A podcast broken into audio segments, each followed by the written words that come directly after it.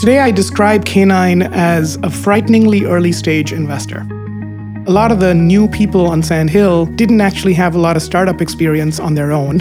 In 2007, when uh, Ren and I went to try and talk to people about fundraising, kind of a light bulb went off that most of the funds on Sand Hill were looking to write a three to four million dollar check, and we were looking to raise less than a million at that point in time. That kind of made me think about that there's a gap in the venture market. I believe that there is a certain serendipity that exists in Silicon Valley that is very hard to replicate anywhere else. I want a company that has direct revenue. I want to be the first money in, and I want the entire team to be based here in the Bay Area. Hello, and welcome to Venture Confidential, a series of interviews with top minds in venture capital. I'm your host, Peter Chapman. In today's episode, I interview Manu Kumar, sole GP at K9 Ventures. We talk about what it's like being both an investor and a co founder at the same time. We talk about Manu's framework for evaluating new markets and we talk about the importance of letting founders make their own mistakes. As always, if you've got questions about this episode, email me at vc at heavybit.com. Manu. Yes. Welcome to Venture Confidential. Thank you, Peter. Nice to be here. It's really thrilling to have you. I want to start with your entry into venture. You've been a serial entrepreneur for a while. What prompted you to start K9 Ventures? So, K9 started out because in 2007, I was helping to start this company by the name of Lytro. Uh, Lytro, if you know, is, had developed this groundbreaking technology for light field imaging and essentially built a new type of camera. And um, in 2007, when uh, Ren and I went up and down Sand Hill to try and talk to people about fundraising, kind of a light bulb went off that most of the funds on Sand Hill were looking to write a three to four million dollar check, mm-hmm. and we weren't looking to raise three to four million dollars. We were looking to raise less than a million at that point in time, and so we like, that kind of made me think about that there's a gap in the in the venture market. And the other things that I observed at the time was that one, the check sizes were wrong. Second, a lot of the new people on Sand Hill didn't actually have a lot of startup experience on their own. Mm. And thirdly, they were not really taking technology risk. So when I kind of observed like all three of those things, that's kind of what made me think about that there's a gap in the venture market and there's room for starting a new type of fund. Feels like K9 is hitting all these buckets. You're a serial entrepreneur. Mm-hmm. You like investing in new technology and you write pretty small checks. That's correct. Tell us a little bit about where K9 plays in the venture landscape. So today I describe K9 as a frighteningly early stage investor. And the, the corollary to that is that I have to be frightened when I'm making an investment. uh, so we play in the pre seed space, uh, and pre seed might be something that's new to a lot of people, but essentially, seed rounds are much bigger than what they used to be. And I'm still investing at the same stage at which I started. And so today we call that pre seed. So typical check sizes are between 400 to 600K. Investing in a team that's one or two people and an idea. And if it's one or two people and a dog, then that's a bonus. Hence the K9. Hence the K9, yes. what, what does the total round size look like for these investments? Uh, the total round size may be between 500,000 to a million. So, so you, you might be I might be 100% of the, of the round. Yes, yes. I am I am typically at least 50% of the round or as much as 100% of the round. And just give me a sense of the timeline here because yeah. we've spoken to a lot of seed and even later stage mm-hmm. companies. What comes before pre seed? What comes after pre seed? What does sort of the stereotypical narrative look like? So, at the stage at which I'm investing, in a lot of cases, the companies have not raised any capital at all. That's actually my preference when they haven't raised any capital at all. There are other cases in which maybe they've raised a little bit of friends and family capital, but there is definitely no institutional or no professional money that's gone into the company at this stage. Mm-hmm. Okay.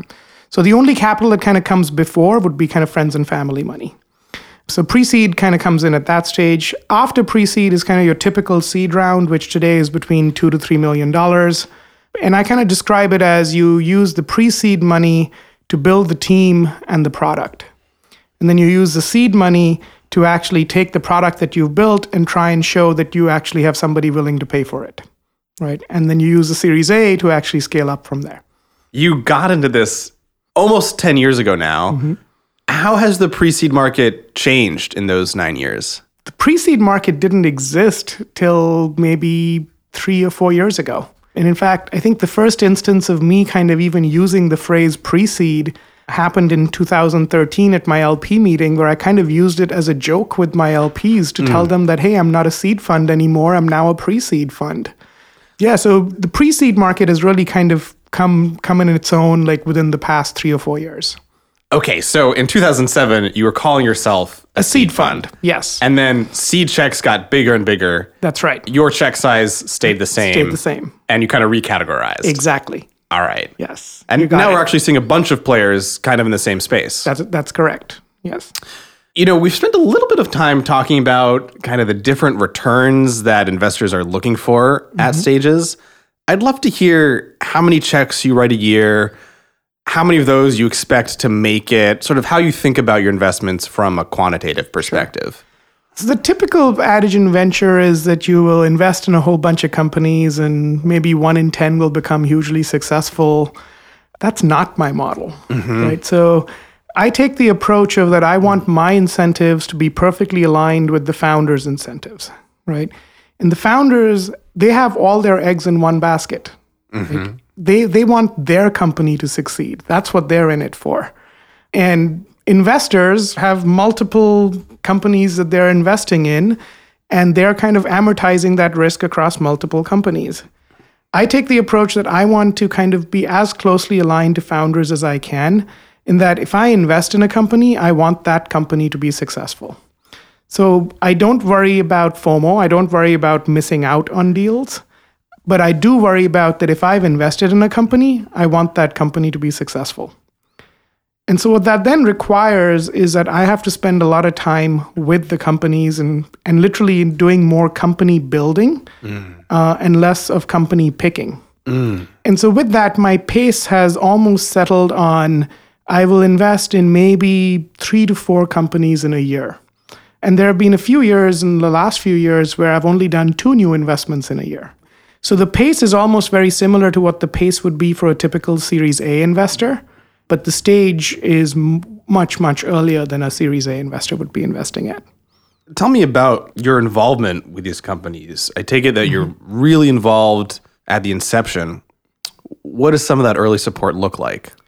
So, uh, when I invest in a company, typically I'll have like a standing meeting slot with the company every week a lot of the companies, uh, especially if they're based down in the peninsula or the South Bay, they actually end up working out of my space, which is called the kennel. And so the companies actually end up working at the kennel, and then I'm not just interacting with them on the basis of that one once a week meeting, but it's a lot of hallway conversations, a lot of like pop in the door and get a quick update type of a thing where they're telling me stuff. Not that I'm going and checking in on them, they're coming and telling me stuff. And um, so, yeah, just being very actively involved with the companies. Um, the initial stages is a lot of team building. So, recruiting hmm. is incredibly difficult. Just kind of figuring out ways of sourcing and convincing people to actually come and join an early stage company.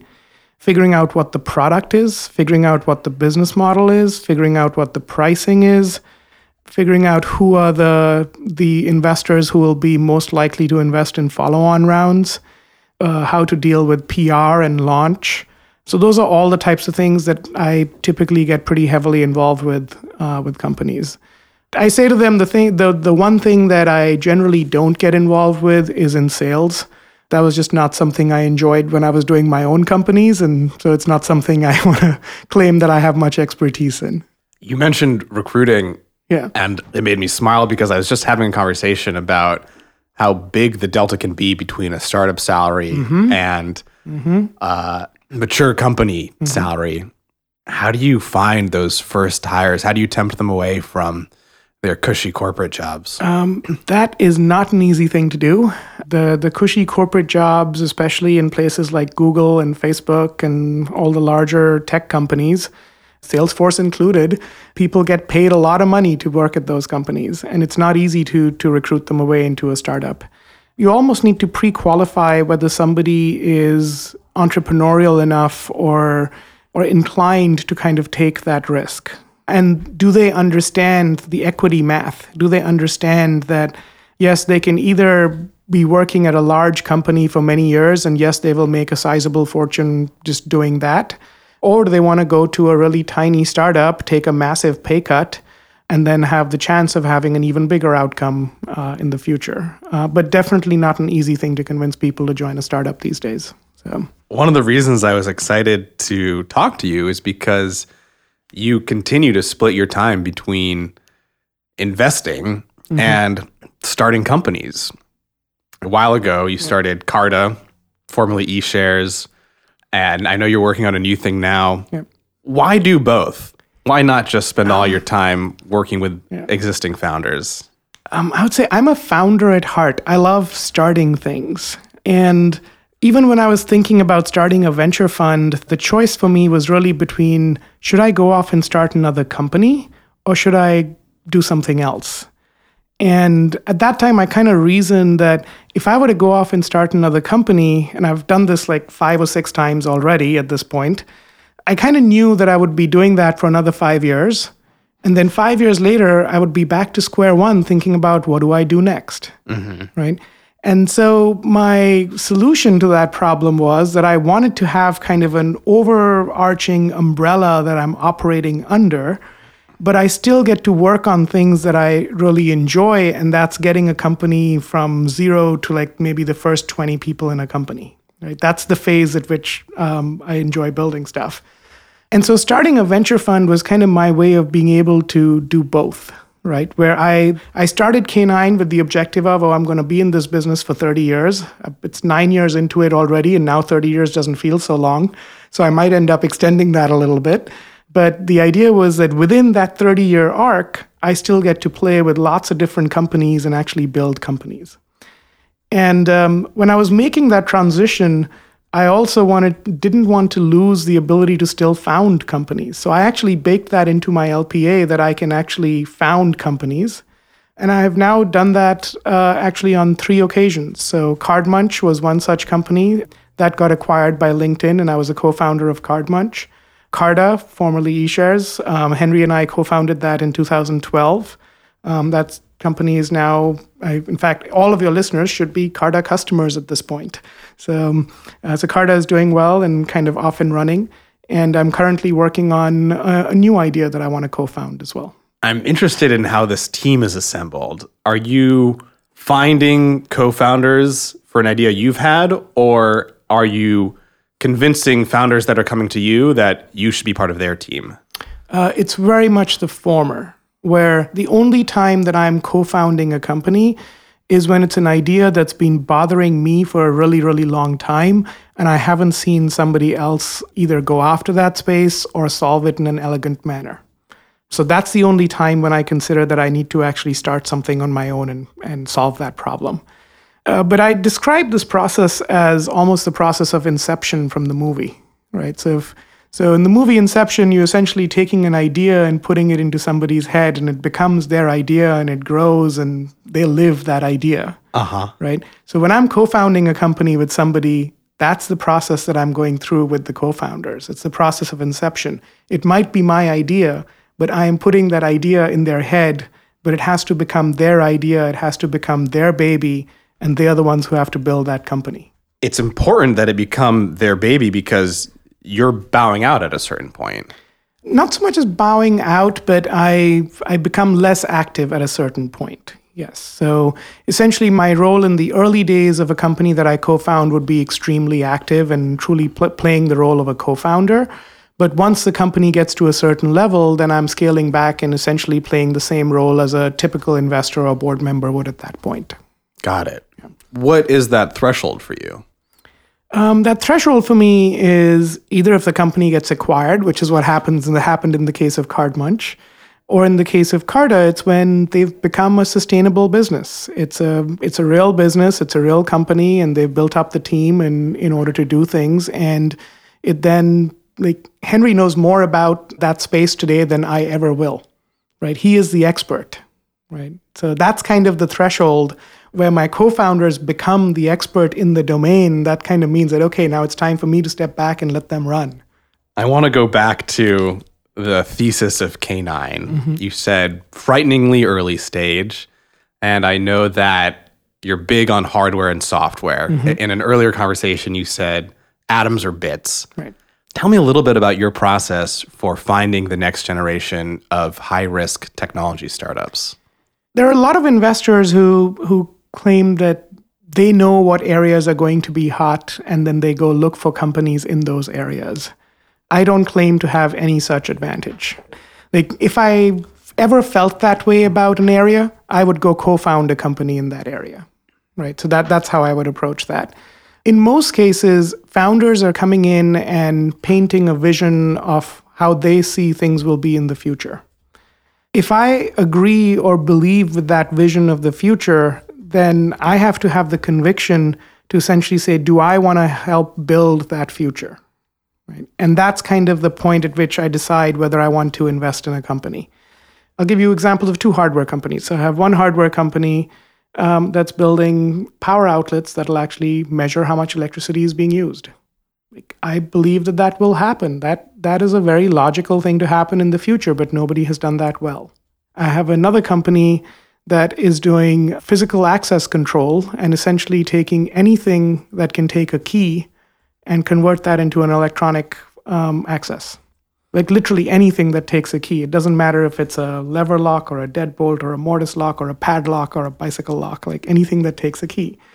And every morning, at least for for all all men, we do our morning mail pat down, which is wallet, phone, keys, right? And well, wallet is is going in its own direction. Phone is probably too late for me to do anything in, and my uh, the thing that I believe in is keys should not exist, right? And I believe in a future where we don't have mechanical, physical, metal keys, and that's why I invested in that company. Can we name the company? Uh, sure, the company is called NextKey. NextKey. So, did they find you or did you find NextKey? Uh, they found me, but I believe in that future. We've talked to investors who span the gamut. There's folks on this podcast who say, I don't do outbound. I mm-hmm. have a great history and maybe I do some content marketing and good mm-hmm. companies come to us. Mm-hmm. And we've had other guests. Shruti was a recent guest who said, you know, if you want to be thesis driven, you have to be doing outbound. You have to be focusing on a specific area and talking to everyone in that area. It sounds like you're more in the former camp. Is that fair? I am more in the former camp, with the exception that if I feel strongly enough about a particular area, I will co found a company in that area. Okay. so you have a very specific form of outbound, which is I just start the company that I want to see. Okay, I like that. So I'd love to hear uh, Manu's guide for getting great inbound. Mm-hmm. What have you learned as you built this brand? I think the most effective strategy for me has been making it very clear to the world as to what I do not invest in. Right. And so if you if you go to the K9 website, like I literally have one page dedicated to talking about here are our criteria. This is and you have to meet these criteria and otherwise I'm not interested. Like so I want technical founders, a team that can build its own product. I want either a company that is either building a new technology or a new market. I want a company that has direct revenue. I want to be the first money in. And I want the entire team to be based here in the Bay Area. Right? So if you meet all five of those criteria, well, then I'm at least open to having a conversation. But if you don't meet those criteria, don't reach out to me. Why is it important to you that uh, that companies are local? It's important to me that companies are local not because I'm local, but because I believe that there is a certain serendipity that exists in Silicon Valley that is very hard to replicate anywhere else. Mm. And I did my two startups out of Pittsburgh, Pennsylvania, and Pittsburgh was great. And I had a lot of excellent networking and connections through Carnegie Mellon.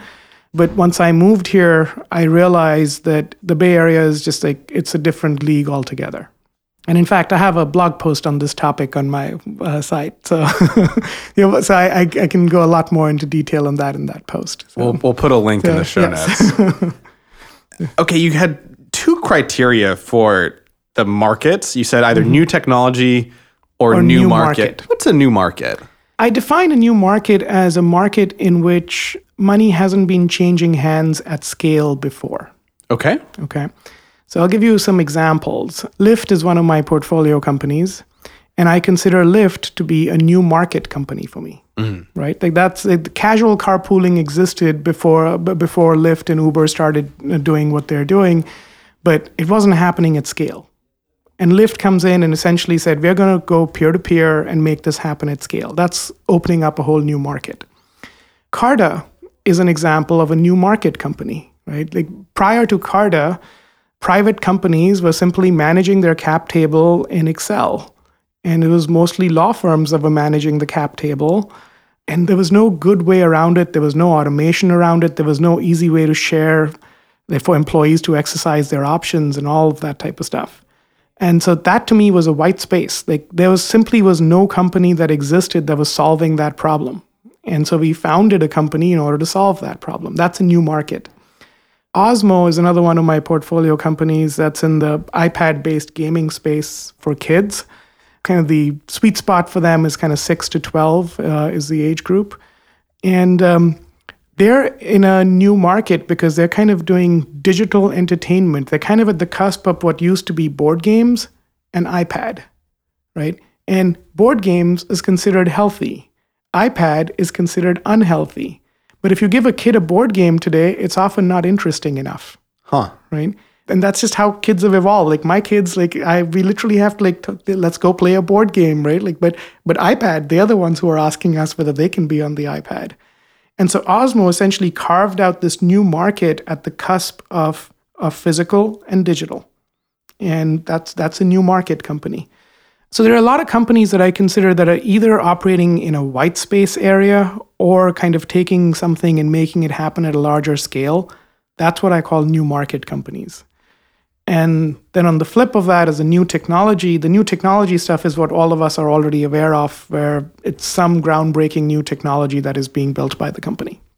Do you have follow on rounds? So I typically participate in in the follow-on rounds. Um, I also almost always lead at the pre-seed stage. Um, so I'm typically always leading the round, taking a board seat. And my MO has kind of settled on that um, at the pre seed stage, uh, I will kind of lead the round. At the seed stage, I will want to do super prorata in most cases if the founders think I've earned it. It's not something I ask for, but if they, if they believe I've earned it, then I would typically be happy to do super pro rata. And then at the Series A, I'll do full pro rata. And at the Series B, I may scale back uh, from full pro rata, but still participate. So you're staying involved with these companies for a long time. Correct. Yes. How does your involvement evolve throughout those stages? Um, best way of describing that is that if it's a company that I've just invested in, I'm meeting with them every week. Mm-hmm. And once they do their follow on round, I'll typically meet with them every other week. Okay. Okay. Because um, then there's at least a few other investors involved, and so I'm kind of sharing the burden with them. At the Series A stage, I may end up meeting with the companies once a month. So just kind of the frequency of engagement with the company for me kind of decreases with as the companies scale up. It happens fairly organically in that I need to spend more time on new investments. So if I do a new investment, I'm taking on more a more a bigger time commitment. And as companies scale, founders get really busy. And so they only like they don't need to come and talk to me unless they have something specific on their mind that they want my input on. Mm. And so that that that scaling of time and kind of the how the time adjusts kind of happens fairly organically. What is the Manu specific input that founders are coming to you for? It can vary a lot. Um, gosh, like I, I joke that the place where most of my uh, firefighting happens is in my closet um, because typically by the time my kids are asleep and my it's after nine o'clock and I'm trying to do a phone call and keep it as quiet as possible, and so I end up running into the closet and doing the phone call in the closet. I like it. Okay, so you've kind of got a lot going on. You're the only partner mm-hmm. at single partner firm, right? Uh, but you're staying involved with companies for a while, and it sounds like you're pretty heavily involved and you are occasionally starting your own mm-hmm. companies. Mm-hmm. Tell me a little bit about time management in your world. How do you figure out what to work on? Um, I actually just got asked that question yesterday, and in fact, the way it was asked to me was how how do you manage your time? And my answer was one word poorly. um, it's, a, it's a constant challenge. Um, it's not easy to manage time. My SLA with my founders is very simple that if they email me, they can expect a response within 24 hours. If they don't get a response within 24 hours, then they need to either text me or call me, right? And everybody else is on a, at a lower priority right? So like founders like if i'm if it's a company i've invested in and i'm engaged with they get priority access to my time and everything else i will let it slide. And that's something which it's taken a, a lot of soul searching to kind of get to that point where the last time I was at Inbox Zero was uh, was before my daughter was born, and she's now eight.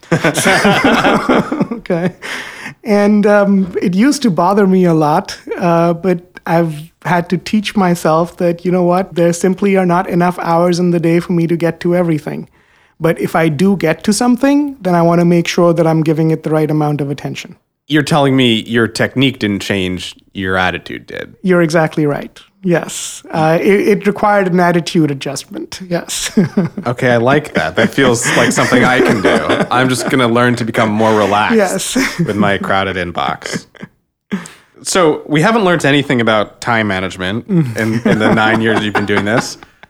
What have you learned? What's something that you feel like you've gotten better at as an investor? There are a lot of little lessons and a lot of little lessons that that have bigger impact, right?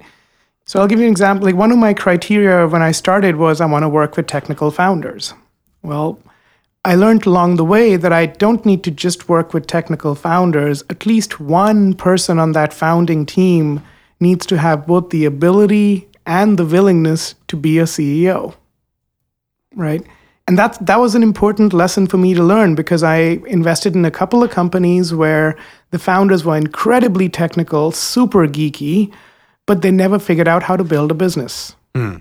Right. And so just kind of that was a slight tweak to that criteria that yes, I want technical founders, but I want technical founders who actually appreciate what it means to actually be building a business. Right. Another uh, small one I'll mention, and this also goes back to team. I put it as like investors invest once they fall in love, right? They have to fall in love with the team, they have to fall in love with the idea. Sometimes you can fall in love with the idea even when the team is not right. That's a mistake.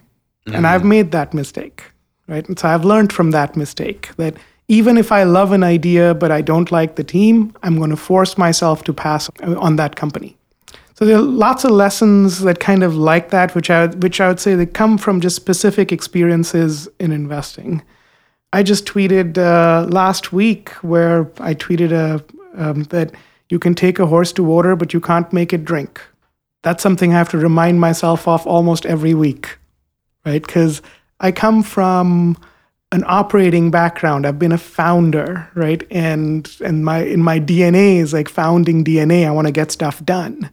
But as an investor, you can't always just go tell a founder what to do, right? They have to reach the conclusion that yes, this is the right decision for them. And sometimes that involves that as an investor, I have to let them make a few mistakes. Like, even when I know that they may be making a mistake, that's the right choice. The right choice is yes, they have to make that mistake because once they learn from it, it'll make them a better founder in the future. That's not an easy thing to do, but it's um, that's something I, I do think about. This is so juicy. You're saying you need to let founders have their own educational journey. If you constantly that's protect correct. them from pitfalls, you're not really letting them run the business and learn from that mm-hmm. experience. That's right. And, and and in fact, some of the best founders also tend to be some of the most headstrong founders. So you you simply cannot tell them like, look, that's the wrong choice. You need to do this. They have to come to that conclusion themselves. Mm-hmm. And there is a, a learning experience that founders need to go through. There's a maturing that founders need to go through. And I would say the most successful companies are when the founders literally they become the experts, right? And when I think of um, Logan and John at Lyft, right? Like I was working with them back in 2008, 2009, 2010. And when I look at just the maturing that they have gone through, it is it is amazing to me. Like they're they're they're amazing founders. how do you figure out which mistakes to let a founder make? Uh, you very often don't have a choice. Okay. So, I mean, you can you can try to coach them to do something, but if they if they simply don't follow your advice, you don't have a choice but to let them go in a different direction. That's just part of being an investor. So, What's something you're trying to get better at as an investor? That whole time management thing you were just asking me about, that would be something I desperately need to get better at. So- yeah, I, I think I'm I'm comfortable with where things are with, with K9 right now. And in fact, when I started, and this is something that I've told my LPs on many occasions, I did not start out to build uh, a generational firm, right? Like I'm the sole GP in the fund. I'm doing this because I enjoy doing it. I enjoy building companies. I enjoy working with smart people. I enjoy constantly learning. I enjoy constantly teaching. Right? So, as long as I'm having fun, this is what I will be doing. The moment I stop having fun, I will just turn off the lights and move on. Right? It's not something where like I did not start out to build something that's going to last beyond beyond my lifetime. So yes, I'm pretty comfortable with where things are, and I want to just kind of continue that. And it's it's with that in mind where, for me, my fund size is also going to remain pretty much around the same number, right? I want to say stay at the same stage that I'm investing at, and um, and that's the stage that I know I can actually contribute and help companies and help founders. And I don't want to fall into the trap of raising more and more capital and then moving upstream and then essentially getting to my highest level of incompetence. Something doesn't quite fit for me here. On the one hand, you seem like an immensely curious man who mm-hmm. wants to constantly be learning, constantly be challenged. On the other hand, you just said K9's at this super comfortable place. I'm not going to change anything about it. Can keep going indefinitely, and when I'm not mm-hmm, mm-hmm. having fun, I'll stop.